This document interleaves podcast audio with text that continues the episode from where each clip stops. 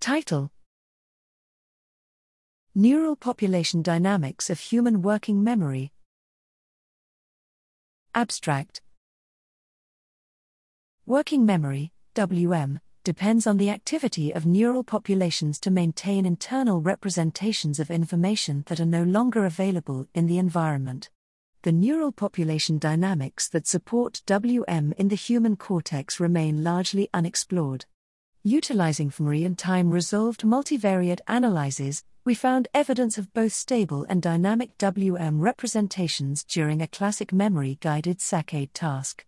Using dimensionality reduction techniques, we identified robust neural subspaces in early visual, parietal, and even frontal cortex that were stable throughout the delay period with memorized locations organized within a two dimensional representation of visual space.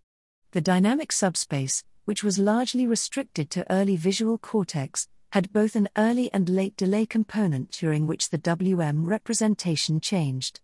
Leveraging models of the receptive fields of voxels comprising each of the visual field maps, we visualized how the dynamic population code changed over time.